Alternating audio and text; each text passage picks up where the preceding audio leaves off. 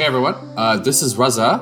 And this is Tristan. And welcome to Loading Screen, where today our topic is going to be role playing games, a historical genre that is near and dear to many people's hearts.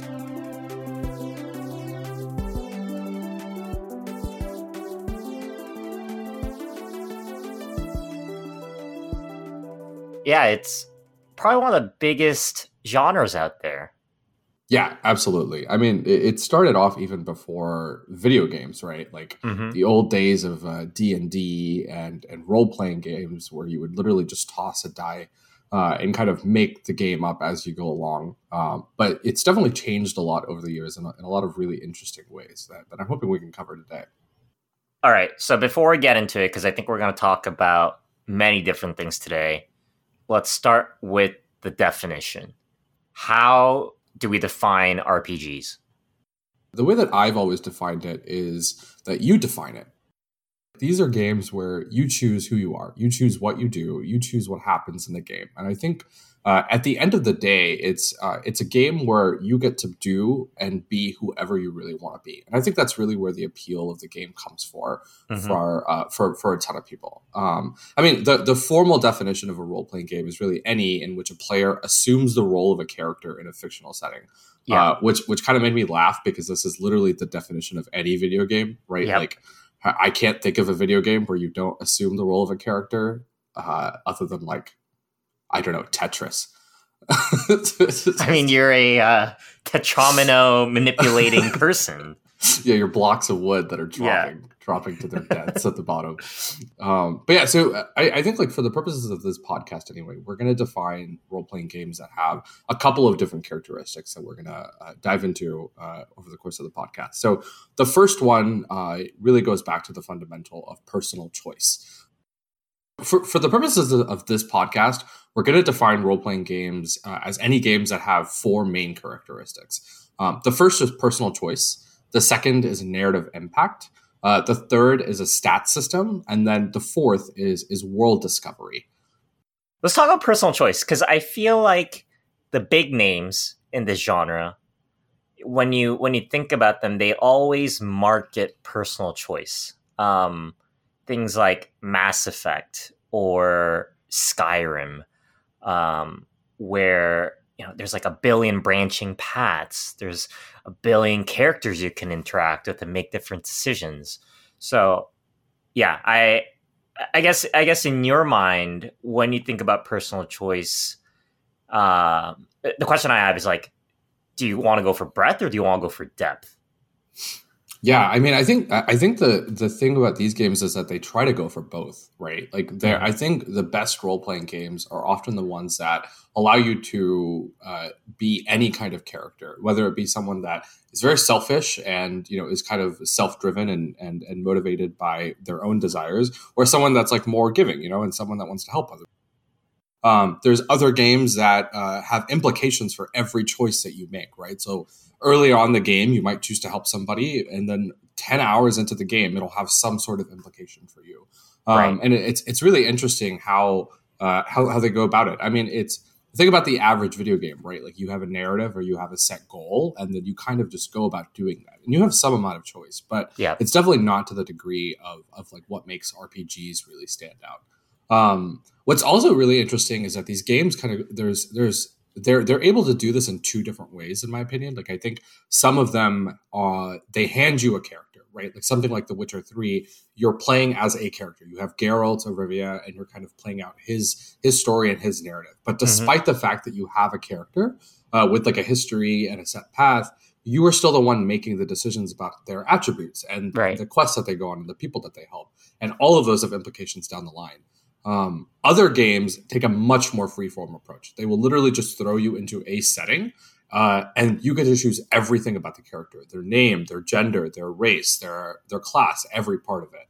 Um, and that's an even more freeform approach to role playing games, where you're in fundamental control of every part of who that character is, right. and also the way that's shaped over the course of the game, and the way that the narrative shapes who they actually are. It's it's it's it's really difficult from a technical perspective, of course, but it's when they pull it off well, it's it's honestly pretty amazing what you're able to do with this stuff. Yeah, it's like almost going back to like the. Did we mention D and D yet? I think you did, right?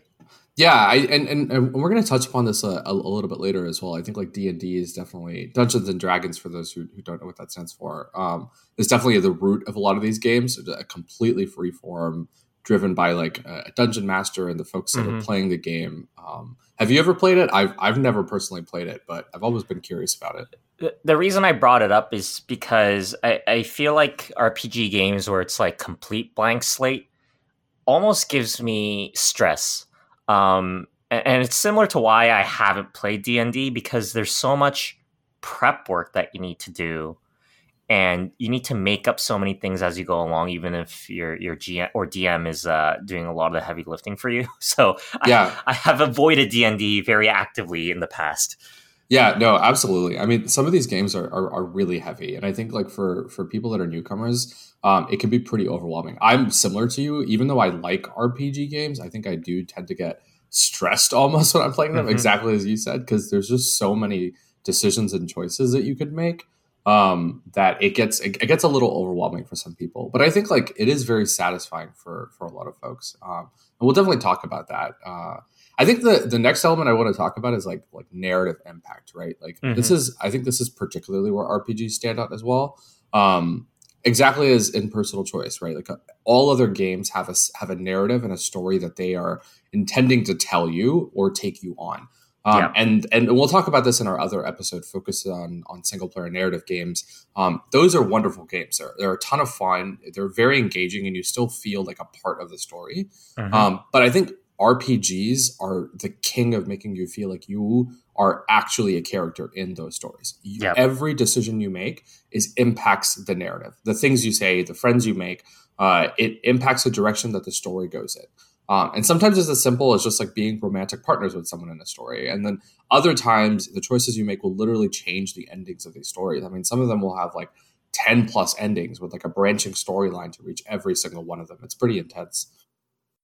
I, f- I feel like RPGs are such an abstract core of many different types of games. Yeah. Because I'm thinking now I'm thinking like action RPGs, Diablo, right? Yeah. Um, that has zero narrative impact implications. You just kind of play the game and that's about it. Yeah, totally um, valid. So I, I, I don't know. I'm kind of torn on um, at least on the narrative part, how important it is, at least for me, to have that branching path versus it, it, the, the fourth point that you mentioned, world discovery and, and narrative discovery. Um, I, I actually feel like our, at least the RPGs that I like tend to have less narrative fluidity. Interesting. Yeah. No, I mean, I think that's a totally valid point, right? I, that's the beauty of the genre to some degree. and like video mm-hmm. games in general. Like, whether or not you care about the story is entirely up to you. But I think yeah. uh, when you consider the impact that like for me as someone that loves narrative and someone that like came into video games playing single player narrative games right. when i play rpgs and i know that i've like actually impacted the choice and mm-hmm. and it's a surprise every time right like unless you read some guide beforehand or something like that yeah. you don't know which choice is going to lead to what and when you're able to like make that click mm-hmm. uh, for certain people i think it's like it's incredibly satisfying knowing that like oh shit i did this and this happened. I mean, like even in like the recent Guardians of Galaxy game that just came out, uh, it's not an RPG by any stretch of the word, but there's still narrative choice, and oftentimes right. the dialogue choices that I made literally played out in how many people came to help me out in like the end sequence of the game. Mm-hmm. And as I was playing it, you're already like quite energized because of the scenario, but then you see these people joining you because of the fact that you helped them in the past. Right. And and it's literally like an endorphin release because you're like, oh shit, I helped these people and now they're here. I don't know. It's it's pretty fun, but I do agree with you. I think like you know it's up to the player and like the type of RPG that you have. I think narrative impact isn't necessary for a game to be RPG, but I think uh, it it it does define some of the best RPGs for mm. me, anyways. So we talked about choices. We talked about narratives. You know, maybe going into the actual implementation a little bit more, right? How how do players actually make these choices and you know determine the direction that that the story will go in or you know the choices that they can make? Yeah and I, I think this again goes back to some of the things that you brought up about like d&d right? Like the foundation of this games uh, it sounds kind of boring to say it in this way but it's it's literally a stat system. Uh, it, it, all of these games typically feature a system that defines a lot of the different elements of the character's uh, statistics, and and and these can be things like intelligence, religion affiliation, brawn, luck, inte- uh, like all that kind of stuff. They're literally just numbers that define the character's strengths and skills. Um, and depending on the kind of game that you're playing, they can be really, really simple or they can be incredibly detailed. Um, and, and and what's super cool is that like you might predefine these in the beginning of the game, but oftentimes a lot of those like personal choices that you make, both in terms of narrative and in terms of combat, etc., they feed into the stats that you end up with at the end of the game. Mm-hmm. Um, and so not only do they like affect uh, your character, but they affect the gameplay, they affect the world, and there's kind of a feedback loop of like you controlling the world and the world controlling your definitions and and and and your personality traits, um, which is which is a ton of fun. I think stats actually make things a lot more manageable because it, helps you kind of decide a direction that you want to go in, right? when I whenever I play RPGs, I like to have a build in mind, right? So I'm playing Fallout and I want to be a punchy melee person. Um, and understanding which stats I need to maximize or minimize and, and, things like that, I think really adds to the gameplay experience. And of course, it's like another D and D byproduct as well, right? D and D is yeah. famous for having all these stat checks and um, number crunching dice. I don't even know what any of this is called. I'm just making stuff up. Uh, yeah, I mean, I, I I will say as someone that that doesn't play that many RPGs a lot of the times, I think the stat system is also something that kind of scares me off a little bit, depending mm-hmm. on the kind of game that it is. Um, I mean, like some games are are like relatively simple. Like I think Skyrim does this perfectly. Your your stat system is not that complicated. Whereas something like Dark Souls, it's all numbers based. Yeah. And literally, it, it's literally just numbers. Uh, they don't even like try to hide it under things like oh intermediate experience or whatever they'll literally just be like 62 and i'm like what is i have 62 intelligence what does that mean like it's literally like opening a spreadsheet whenever exactly, i see yeah. dark souls it's like you open up a table that that's what your menu is exactly yeah uh, and for some people that's like incredibly satisfying like the min maxing exactly as you said is just like a ton of fun for a lot of people um, and so it can be kind of fun to see these like stats change uh, and like be really extreme in one scenario just for the sake of it and just for the fun of it. So it's a ton of fun. Going back, I think a little bit to some of the, the, the points that we made about like personal choice and narrative impact. I think what what also defines a lot of these games is like the world that you are surrounded in right? Like, mm-hmm. um, it's one thing to have personal choice and like narrative impacts, but that none of that really matters unless you actually get to see it impact the world around you uh, and impact the people in that world. So like yeah. these games are are often they're often open world um, and they have a pretty strong focus on exploration and discovery. Um, and, and, when you create these like large, expansive worlds filled with new weapons and items and new enemies and, co- and side quests with with other characters, it definitely makes the impact of that personal choice and narrative uh, uh, just like hit harder. I think for a ton of people. So like having a great world focused on discovery um, is definitely I'd say like a pretty core part of of, of this genre. I, I agree, and I think the the part about world discovery that I enjoy the most in RPGs is when it's not hand like uh, spoon fed to you, right? So the example that I always go to is in Fallout Three, I believe. Um, so Fallout is a an RPG based in like a post-apocalyptic setting, and uh, all these people lived in vaults, which are kind of like bunkers, uh, you know, so you can survive the nuclear wars and stuff like that. And there's a vault where I guess they decided to install grate floors, right? Like um, floors that have holes in them in their dining area. and you kind of read around, people complain about it, and you actually get to go underneath the uh, the grate at some point in that vault, and you just find tons of forks and spoons that people have dropped and it fell through. and like that's funny. Nobody tells you about this. You're just kind of yeah. like exploring it. I like environmental storytelling. I think that's actually one of my favorite things about RPGs, and especially tied yep. to world discovery. Yeah, no, it's a ton of fun finding these like little Easter eggs that the developers and like artists definitely uh, like put some heart into. I think um, mm-hmm. it, it, just like makes the world feel even more realistic. And when you like these details just I think they make or break a lot of these worlds because otherwise mm-hmm. they're just like generic, right? And like you don't really care if you're having an impact on a generic world. It, it just doesn't really stand out that much for a lot of people. Going back a little bit, these four characteristics for me are really what define like some of the best role playing games. Mm-hmm. It's personal choice, uh, narrative impact, give or take for some people, um, I think a stat system for uh, for character definition, and then of course, uh, world discovery uh, is is obviously like a pretty key part of, of, of what makes or breaks these games. Um, and I think when you combine a lot of these elements together, you get something that's really unique to the medium of video games, right? Like, yeah, movies, books, and other forms of storytelling are fundamentally linear, right? Mm-hmm. Like, sure, there's a few books and like a few experimental movies or whatever that may let you choose things and like interact with them um, but at the end of the day, video games are the king of this kind of uh, of this interaction, right? Yeah. Like you choose what happens, and there's no other form of media uh, medium that can really kind of allow the player to actually interact with and choose the direction of the story and and actually like be a part of it. Yeah, it's like um, it, it's the best method of like escapism to a sense, and even you know going back to movies and books you know, in let's say you're watching Lord of the Rings and you're like, oh, I wonder what would have happened if this and this happened instead. In RPG games, you just go and do it, right? So there's yeah. a lot of agency and player control. There's a ton of experimentation with these games, um, especially the more freeform ones. Mm-hmm. Uh, you're just kind of messing around a lot of the time, especially when you get to like replay these games. Um, it's it's fun for a lot of people.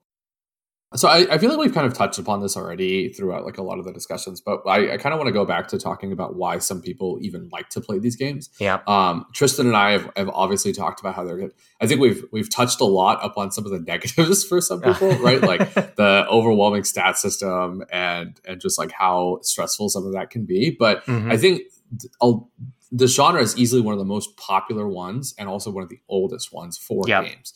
And, and there's like a bunch of reasons for that. The first one we've already touched a lot upon, but again, choice is is fundamentally the defining trait of, of RPGs. Um, you can be a good guy, a bad guy, and, and I think for a lot of people that that's a lot of fun. Um, exploring these worlds is, is definitely like a second component. Like these detailed worlds have rich stories, lots of side characters, um, and and seeing the impact that your choices have on these worlds is is is just a lot of fun for people. I think the third one though is really what makes this one stand out for me is is just these games are infinitely replayable for a lot of people. Um, you fundamentally have so many choices that after you're done playing this like 20 hour story or 25 hour story, there's nothing stopping you from just going back mm-hmm. and trying something completely, completely different. Right. And even though it's the same game and the and the gameplay might be the same, the choices that you make and uh, and and, and the playstyles that you pick will change. And as a result of that, it can sometimes feel like a whole new game for a lot of people. Um, so people often put, you know, 100, 150, 200 hours into these games because of the fact that you can just keep coming back um, and, and trying something new, which in a world of $70 video games, you literally get the most bang for your buck whenever it comes to RPGs for sure. I just want to touch on replayability for a second because I think that is why people spend so much time in these games. Example Skyrim has been released on 50 platforms. You can play oh it on God. your fridge, I bet. That's and just because people... Bethesda's lazy. But no, but people keep buying it again and again. Like no, I've personally do. bought Skyrim three times. Um, I may have a problem. Uh, I, I, I bought it on PC, um, and then uh, the Switch, and then the PlayStation. So oh it's like God. I don't know. It's like I think part of it's like, oh, I really like the gameplay loop. I want to go yeah. try it again. I want to try it in this manner, that manner. And as you said, there the game responds so so differently every time. Yeah. Um, that it's like a new experience that you get. Yeah, totally. And I think like the, there's also a meta thing about like finding out how jank games can be sometimes. You know what I mean? Like like in, in normal games, when you find a bug, it can be kind of funny uh, but then you like kind of move on. But with like RPGs and open world games, when you find a bug, it just makes you want to like keep finding other bugs. And oftentimes they're just like they just they add to the gameplay in like a really funny kind of way. And so I've literally seen people who will just like they'll play the games normally like two or three times, and then after that they're trying to intentionally break the game. But like, yeah, you just you just keep coming back because there's so much like new to discover in these games. It's a ton, it's a ton of fun. I think at the be- beginning of the episode, you talked about how RPGs, you know, predate video games. Um, so, can you tell us a little bit uh, about the history of RPGs? Maybe not in the video game medium. It, it all really started out with a lot of the OG role playing games that came about in, in, in sometime around the 1970s. Um, initially, these games were literally just text and paper based. Uh, you had things like dice to help introduce like a sense of randomness to certain decisions and outcomes. Mm-hmm. Um, players would literally build character sheets that had like defined intrinsic qualities. So a lot of those like stat stuff that we talked about in the game. So yeah, those come from literal pieces of paper where people would pick like, oh, I'm 62 intelligence or something like that. Um, uh, you know, they'd start with classes and there'd be a lot of other elements of choice, but they were all just pa- uh, paper, pen, and uh, and dice. Um, I, I, think the other element that also made these games really popular is like in the game, these games were incredibly cooperative, right? Like you can't really just sit around. I mean, I guess you can sit around playing D and D by yourself, but that's definitely not oh, the, no. the, way the game was intended to be played. uh, but I mean, like most of the time, you played this with other friends, right? Like you would yeah. have one player that would serve as like the narrator or the master of the game. Mm-hmm. Um, but beyond that, you were kind of playing with your best friends and um, and that led to like a lot of fun scenarios, right? Like sometimes uh, you'd have one friend that was kind of trying to play dual characters, or one other person that was like incredibly kind and helpful. Um, and it, it was just a ton of fun for people to, to goof around with friends. Um, and I think the best example of this is, is really Dungeons and Dragons, which is like right. easily one of the most famous role playing games to date. Um, yeah. What's really funny about Dungeons and Dragons, I found this out in my research, is that similar to like a lot of the scrutiny that video games get nowadays for mm-hmm. being like too violent or like you know p- potentially pushing people in the wrong direction. D and D when it first came out got a lot of pushback because of the fact that it has like demonic and, and magic elements to it. Yeah, and so there were people literally worried that it was like uh, it had negative side effects on players, so that it was like linked to the occult. Um, and a lot of like religious organizations were not a fan of it at all, which is hilarious to me. We haven't stopped being paranoid about video games still, despite 30 years passing between now and then. Yeah, I was gonna say, um, I I remember this as we were talking about it. Um, did you did you see any research on LARPing? Or have you heard of LARPing? I've heard of LARPing. I have. Yeah. I didn't do research on it, but I've definitely heard of LARPing. I, I, just wanted to side note uh, a little there. Just so LARPing stands for live action role playing, which also came up in the late seventies. Uh, you know, if if D and D is kind of a you sit at a table with your friends eating pizza, uh, talk about fantasy world. Uh, LARPing is like you go outside on the park and pretend to cast magic spells at each other and stuff, right?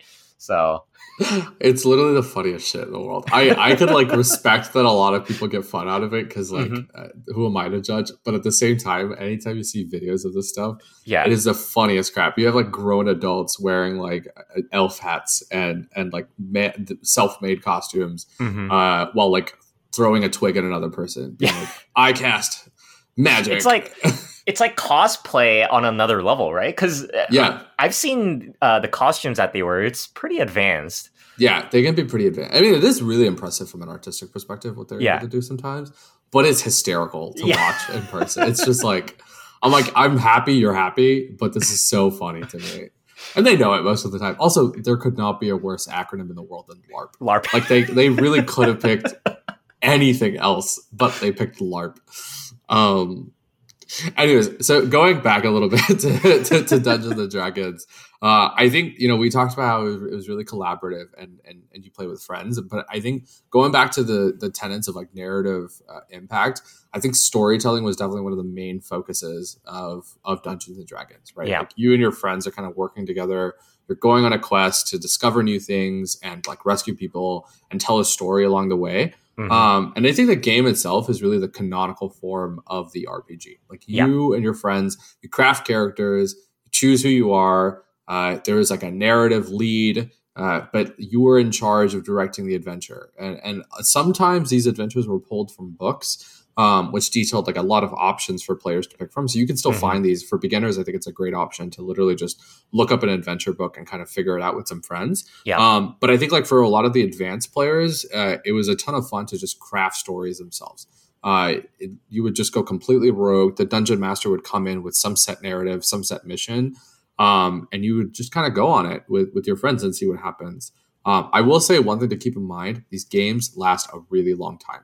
I was once invited to join one, and I was mm-hmm. told it was a short campaign of eight hours.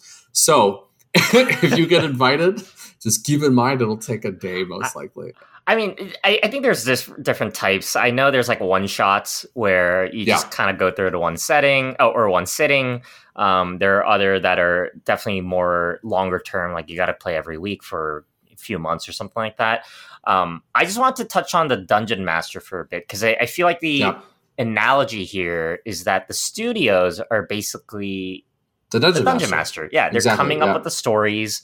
Um, I know there's a lot of memes about bad dungeon masters, but honestly, it's a lot of work. Um, I think I read something yeah. on Reddit the other day where they were saying they asked uh, about the uh, blacksmith's name uh, in their story, and the DM said his name is Black Smith, like first name Black, last name Smith, and then and then the players got really frustrated and put and and they're like, okay, can you give us his family tree? And I'm I'm just sitting there reading this post, thinking, oh my god, if I was a dungeon master and my players are asking me to outline the family tree of this like yeah. one NPC, I would lose my mind. It's a lot, yeah. I mean, people get invested in this stuff. Uh, so like if you're playing with really advanced players, they will ask every little detail. Mm-hmm. But like I think for them, it's what makes or breaks the world, right? Like yeah. you get to really sit in that scenario and like pretend like you're that person. Because yeah, not I mean not that any of us will ever be like a wizard on an adventure, but like that's probably what you would do if you were one.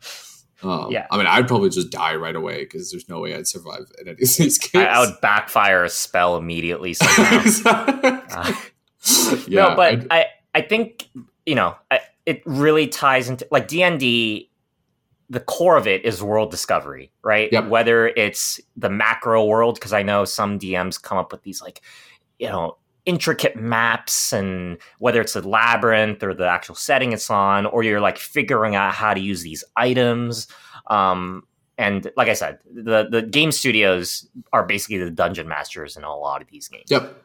No, totally. Yeah, I think uh, it's definitely formed, and I, I, think that's a nice transition to I think like some of the first games that were actually video games. Mm-hmm. Um, I think the first one that I found in my research was the Ultima series, which which came out in around 1981.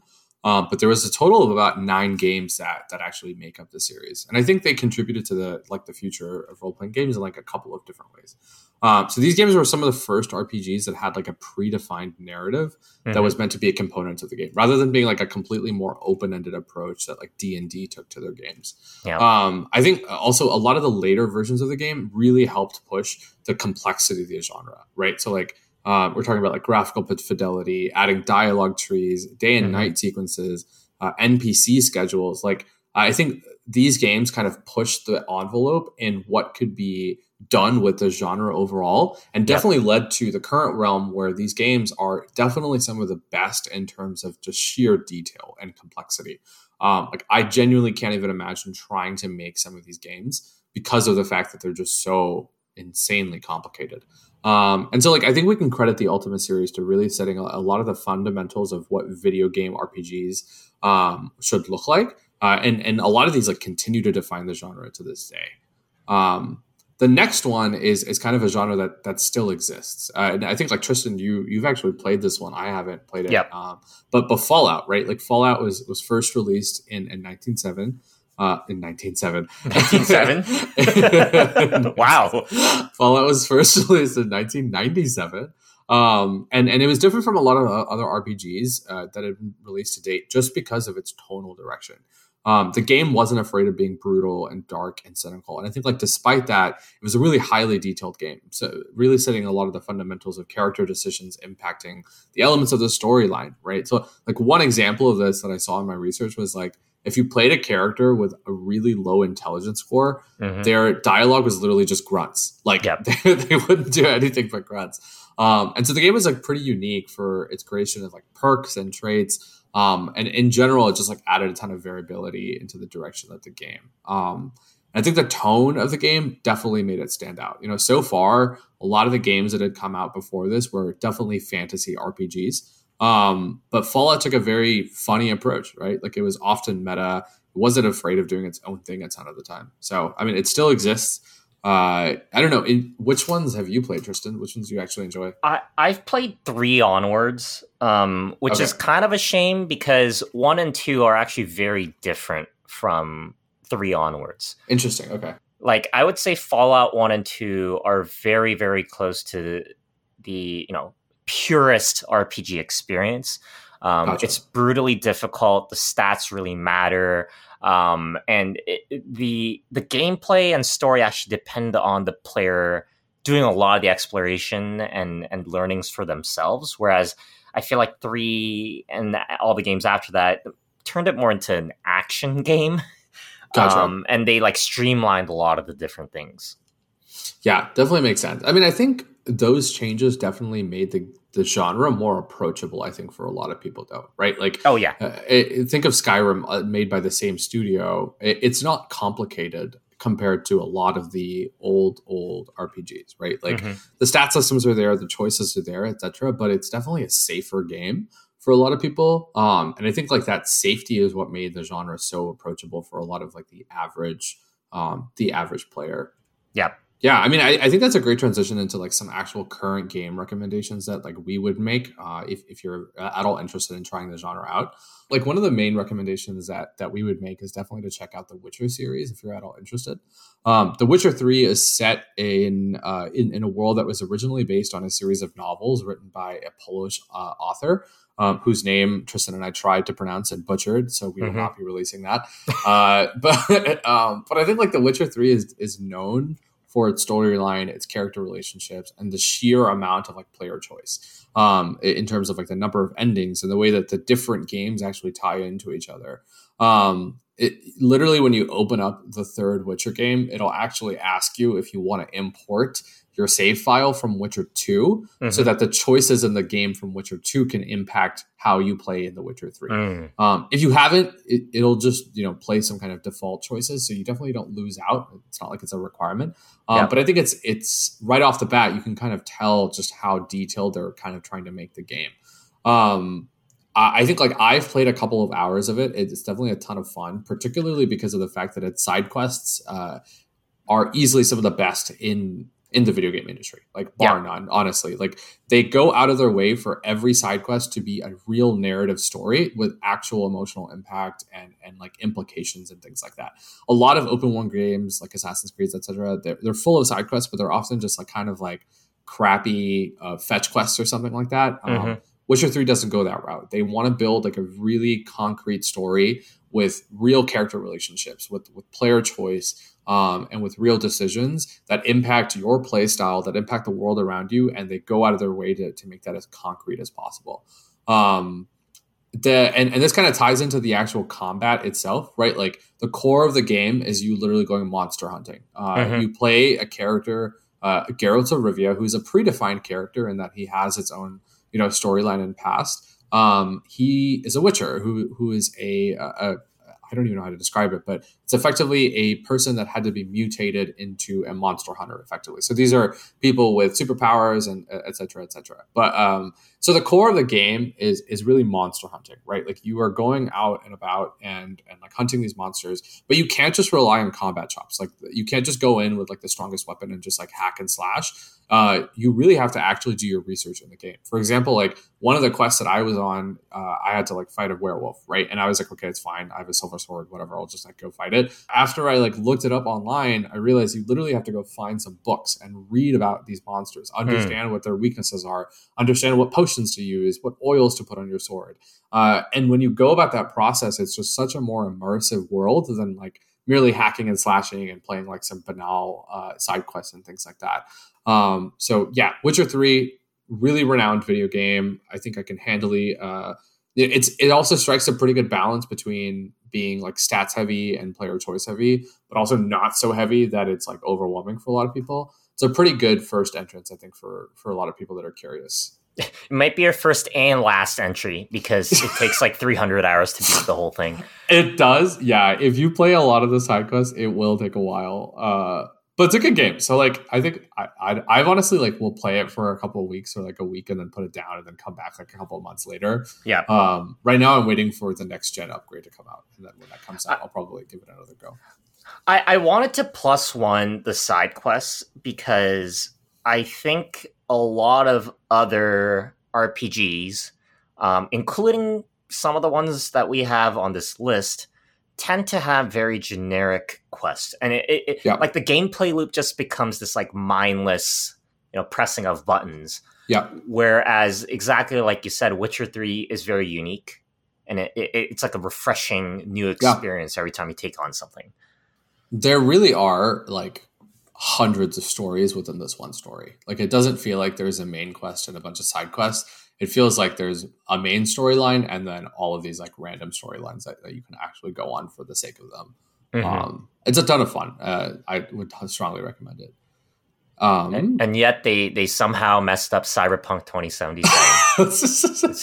I, was wondering whether I should include that in this list, and I was like, "Nah, that game is a bit of a mess I- still." Actually, one one side note there. This is Cyberpunk is not on our list of recommended RPGs, but um, I just want to know, like going back to what Raza was talking about with D and D and you know tabletop games having a lot of uh, background material. Cyberpunk was actually one of those things. Like it was it was Yep. a tabletop uh, game. Yeah, no, it's literally based on that, um, and then they butchered the video game. So Yeah. uh, I actually can't speak. I haven't played it. I I think I'm gonna get it whenever the the next gen upgrade actually comes out. But that might be in like thirty uh, three thousand twenty five. So who knows Yeah. it's gonna be? I, I, I can't speak because I, I spent 40 hours playing that video game. oh my god, I didn't know that. I thought you played for like five hours. No, no, I played through the whole thing. Oh, that's sad. okay. Okay. Um, well, so the next one is a bit more reliable than than uh, than than Cyberpunk, and it's one that like we've kind of talked about a little bit already. But but Skyrim. Um, I think Skyrim is uh, easily one of the safest choices for a fun and simple role playing game. Mhm. Um, even more simple than than The Witcher Three. Like if you if you've listened to this podcast and you are thinking that uh, it's just like too complicated for you, uh, and and that like you're not really interested in how stats heavy these games are, give Skyrim a chance. It, it genuinely is a very simple game in the sense that like you, uh, it's still player driven. You still have a lot of choice in you know like the friendships that you make and and the cho- uh, in the direction of the storyline. Um, I think it also does something similar to The Witcher Three in its side quests in that there is like a ton of affiliations. By the end of the game, you you'll literally end up being like a wizard, demon, werewolf, etc., etc., etc. Like you'll have all of these different characteristics from that each have their own storyline attached to them, but none of them are like as complicated as The Witcher Three. Um, and I think like the gameplay itself is, is is a lot simpler as well. So. Um, and as Tristan has said, it is available on quite literally every platform out there. You can play this thing on a TI eighty four um, if you wanted. It's it's like really really available. Um, the general plot line, if anyone isn't aware of what it is, but effectively you play as um, a man in like a fantasy setting, uh, or a woman, you know, whatever you want it to be. Uh, role playing Or games. cat. Or, Or cat, yeah. dragon. Or There's yeah. a lizard. Yeah. There's a khajiit, whatever the hell you want to be. Um, so yeah, it, I mean, anyways, uh, the, the protagonist uh, is, is set in a, uh, in a fantasy world where dragons have kind of come back to life, and you're effectively tasked to figure out why dragons are coming back, uh, and and you know just figure it, and you know yeah, that's it. You're really trying to figure out why dragons are coming back, and and kind of like end it, uh, if that makes sense. So really simple premise, um, but the world is is quite rich. I would say uh, Mhm. there's like a ton of choice, and it's it's fun. Like the, the gameplay isn't too complicated, but you still end up having a lot of fun with it. Um, so strongly recommend. Tristan, you've you've played this on five different consoles. Yeah. Uh, I I think my notes about Skyrim. I would also recommend it. Um, I, I think it being on this. By the way, if if we didn't make it very clear, this part of the podcast we're, we're recommending games if you want to go try RPGs. Um, I I think the addicting part about Skyrim is the gameplay loop. Um, I actually don't think it does any of the things that you mentioned in terms of the definition. Like, okay, personal choice, sure. Narrative impact, maybe. The stat system is laughable. World Yeah. discovery is all right. yeah. Um, but it, it's like a very routine type of game. You go loot like a dungeon or a tomb or whatever. Uh, you you uh, craft a bunch of stuff. You get stronger. You level up. Um, and I think that's what makes it fun and accessible uh, versus maybe Witcher Three, where the gameplay loop is kind of a question mark. yeah. And Yeah, I, I, think the this is more of a joke, but I think the biggest player choice in Skyrim is your inventory management. yeah, honestly, you're always over encumbered. When I played this on PC, I just turned on God mode via the console, so that uh-huh. I never had to worry about inventory management. Yeah. uh, but now I have it on my P- on, my uh, PlayStation, and uh, it's a lot more frustrating when you have to actually worry about that. I think my point is that it got me addicted a little bit. Like yeah. it was easily one of the first video games where I was rampant, and I was playing for like six, seven hours a day because mm-hmm. it was summertime, and I was just goofing around, and it was so much fun. It was just yeah. so satisfying. Um, I, I think you even put in the notes, but just to reiterate, if you haven't played RPGs before, we we we would probably recommend uh, sorry we would probably recommend this as like baby's first rpg yeah absolutely. Yeah. It, and if you hate it if you don't like the choice if you don't like how open it is then you probably won't like the rest of the games in this uh that like we're recommending. Yeah. Just because of their they're just the complexity goes way way higher.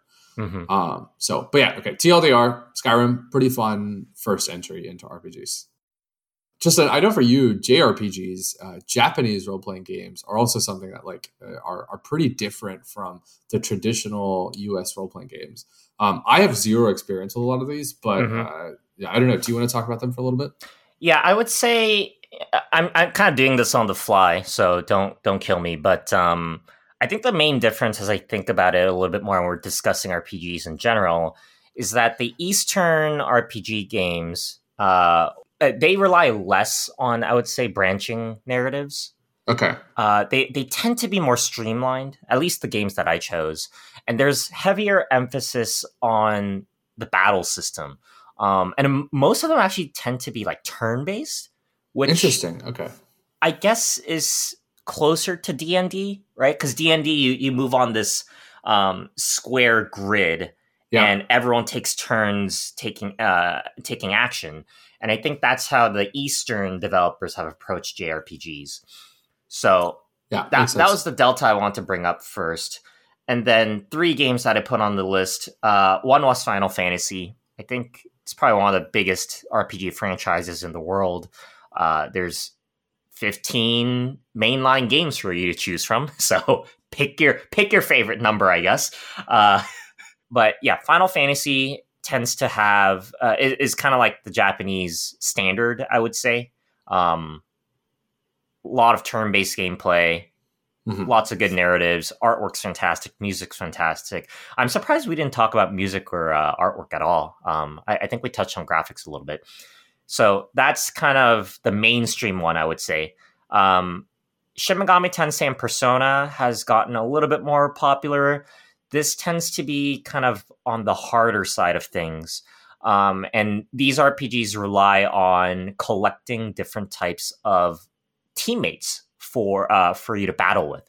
So, Witcher Three, Skyrim. I think these games have companions, right? Yeah. So the, they're characters that follow you and help you battle. But in Shin Megami Tensei and Persona, you you have to basically deploy your uh, units, uh, your team of demons or whatever to actually fight for you. So um, that was another thing I want to bring, uh, another series I want to bring up. And then if you wanted kind of a, a Persona or Shin Megami Tensei Light, uh, I'm sure you have heard of this series before, but Pokemon is very similar in terms What's of. What's Pokemon? What's. well, uh, it's released in 1998. no, I can go on forever with this. Um, it's it's very similar. You you, you Pokemon are these like monsters, pocket monsters. That's what it's called. Pokemon. Pocket I'm serious. Um, you you go around the world, you catch Pokemon, you build your team. Um, there's a type system, so you, you, know. I think you mentioned The Witcher Three had this too, right? Like yeah. weaknesses and strengths. So you yeah. figure out how to beat your opponent's Pokemon, and and you kind of become the Pokemon champion in the in the region that you're in. In general, JRPGs tend to have this um, game design where you're fighting with a team of characters, whereas mm-hmm. I think Western RPGs tend to be more of an individualistic um, experience. Maybe yeah. that's something about you know a, a commentary on society, but um, yeah. I love it. I love it. Tristan. we're getting pretty deep here. Um, so the next on our list is actually a game that Tristan or I haven't played uh, yet. Uh, but it's the Wait, Mass what, Effect what are you signing us up for? yes. this is going to be another bet for you, Tristan. Oh, whether God. or not you finish the entire Mass Effect series by the time this podcast is released. oh God. Um, but yeah, so the, the, the Mass Effect series uh, is, is is developed by BioWare. The first game came out in, in about 2007. Um, and and this game you play as uh, you play as a protagonist named Commander Shepard, who is who's a predefined character in that they have a name and a background. Um, but you also do have a lot of choice when you're starting the game in controlling their appearance, their combat abilities, their talents. Um, and the first game has has about like six different character classes for you to work with as well. Um, I think the unique thing about this one in particular, compared to some of the ones that we've mentioned so far, is that it, it's a sci-fi RPG, Mhm. um, and it's also easily up to par. I think with The Witcher Three when it comes to having like really good character choice and like a really uh, well-defined narrative. I think like the reason why uh, Mass Effect is so well renowned for a lot of players is that the dialogue options drive a lot of the direction of the game, uh, and they also direct a lot uh, a lot of like the player's morality. Um, and these directly correlate into the skills and the points that the cla- uh, that, that the character has. Mhm. And so I think Mass Effect series, at least from from what I read and, and took away from, from from folks, was in general it it is well known for being one where every part of the system kind of connects with the other part. Um, and where your dialogue and like character choices really strongly define the overall narrative of the story, even more so than The Witcher Three, I would say. Um, so I've uh, I've downloaded the Mass Effect Legendary Edition, which has all of the uh, like all three of the main main series. Um, if you have Game Pass, it is completely free now. Uh, so you can literally play it for like a dollar if you want to try it out for a month. Um, but it's pretty well respected easily for a lot of folks. Some of the later games, like Andromeda, was did what just not Canned. received very well. Yeah, it people did not like Andromeda. Uh, it yeah, it was a little jank, but from what I've read, the OG series is easily one of like the best stories that you can you know be a part of in video game history from uh, from from what I read anyway. So um, give it a go. The next game I want to talk about is particularly unique for a number of reasons. Uh, it's called Disco Elysium. Um, it, it was it was released on PC uh, a, a, while back, um, and the general plot line is that you you play a detective who wakes up in a hotel room, at, for, doesn't know who he is, doesn't know why he's there, uh, and he's effectively just trying to solve a murder. Um, and and that's what, and that's really the basic premise of uh, of, of of the game from a narrative perspective. Now, I think the reason why this game stands out is because it is definitely the most, um, in my opinion, like stats and numbers based RPG Mhm. that like we've recommended from this list. Um, the gameplay loop is not action oriented.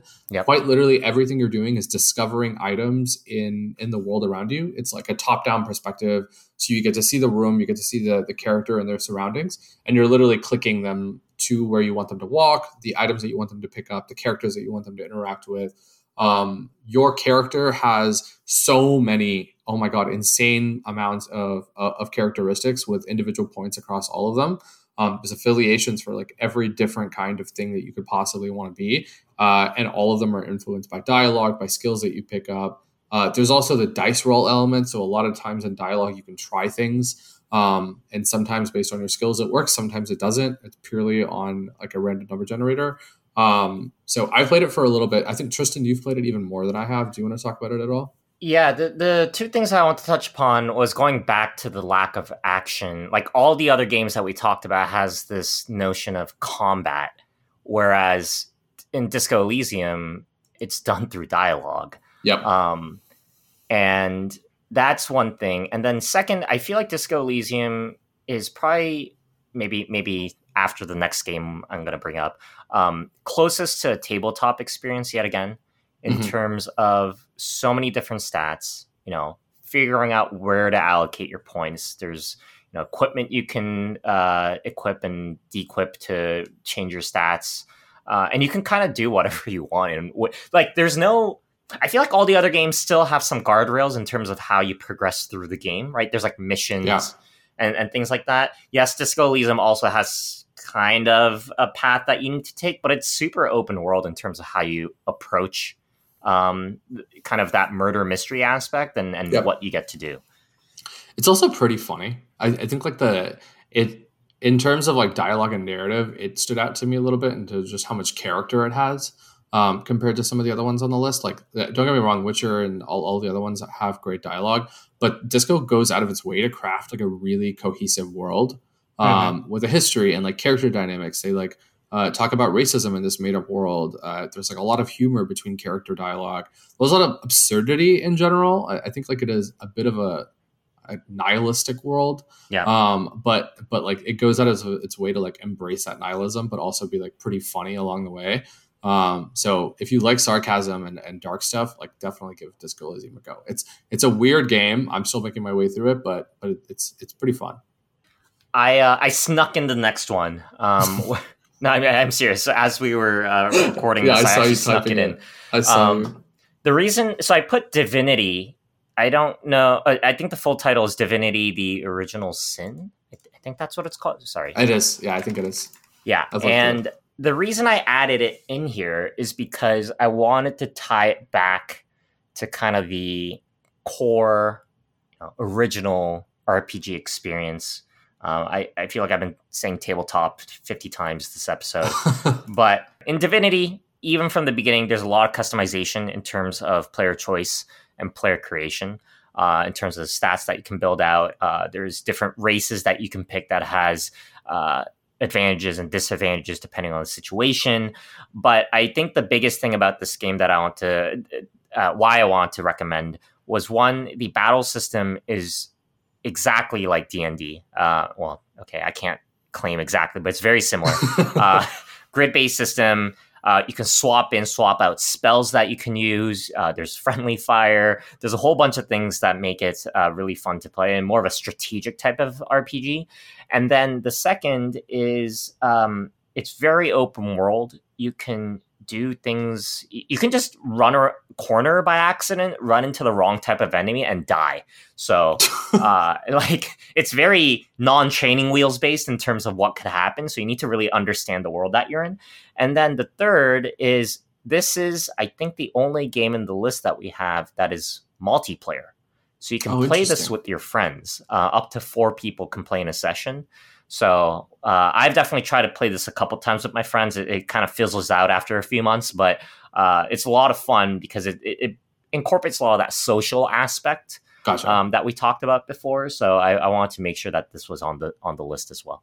Cool. So the, the last one on our list is uh, is a game that is you're you're either going to hate it with all of your heart. I think it's it's the worst game ever made. You're going to break a controller. You're going to punch a wall uh, or you're going to love it and it's going to be one of the best games that you've ever played and you're going to uh, try to explain to people why you love it and they're going to be really confused. Um, and that's the dark souls series. Uh, so the dark souls series is uh, it's, it's a really well-known uh, series of video games developed by a japanese studio called FromSoftware.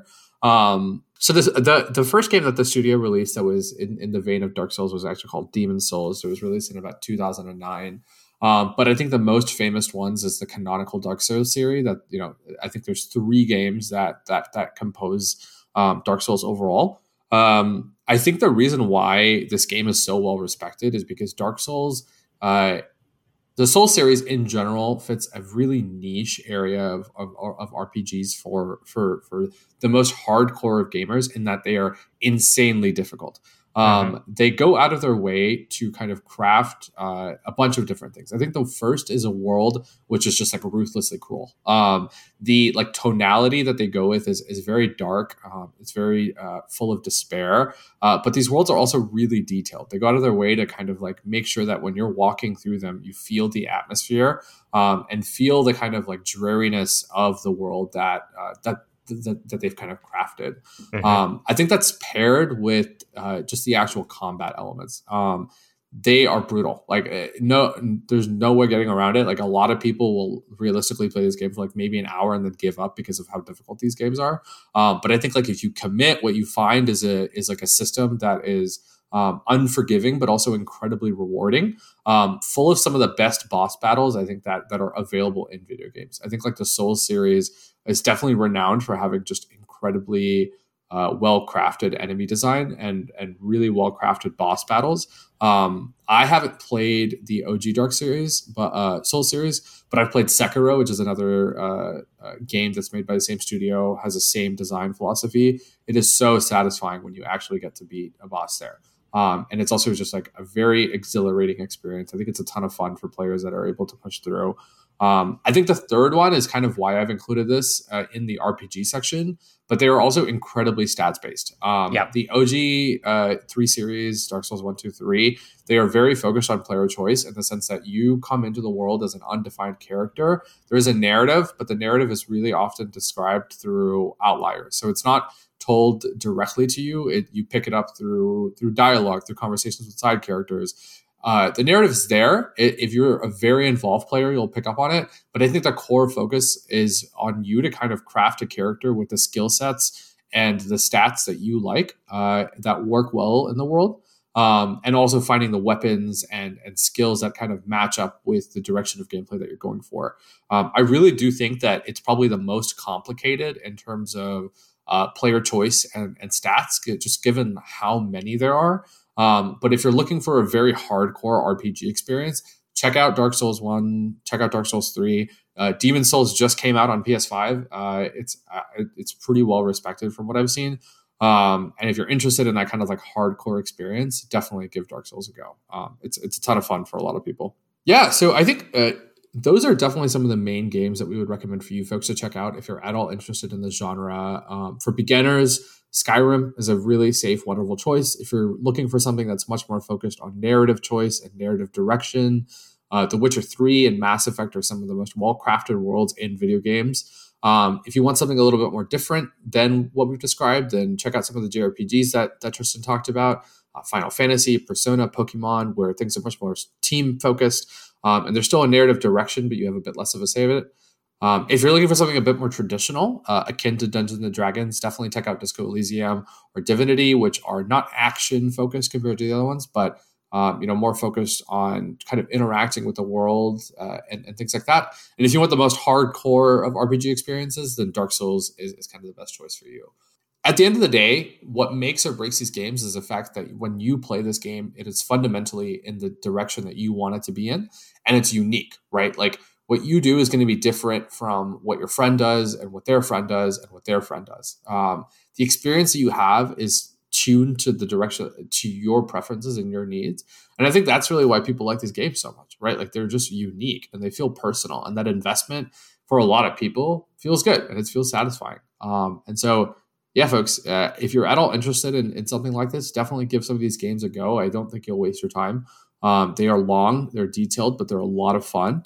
Um, and yeah, we strongly recommend you guys give them a go. So I think that's it for today's episode uh, of of Loading Screen. Um, thanks so much for joining us, you all. Uh, we would love having you guys here. So thanks a lot. Bye. Bye.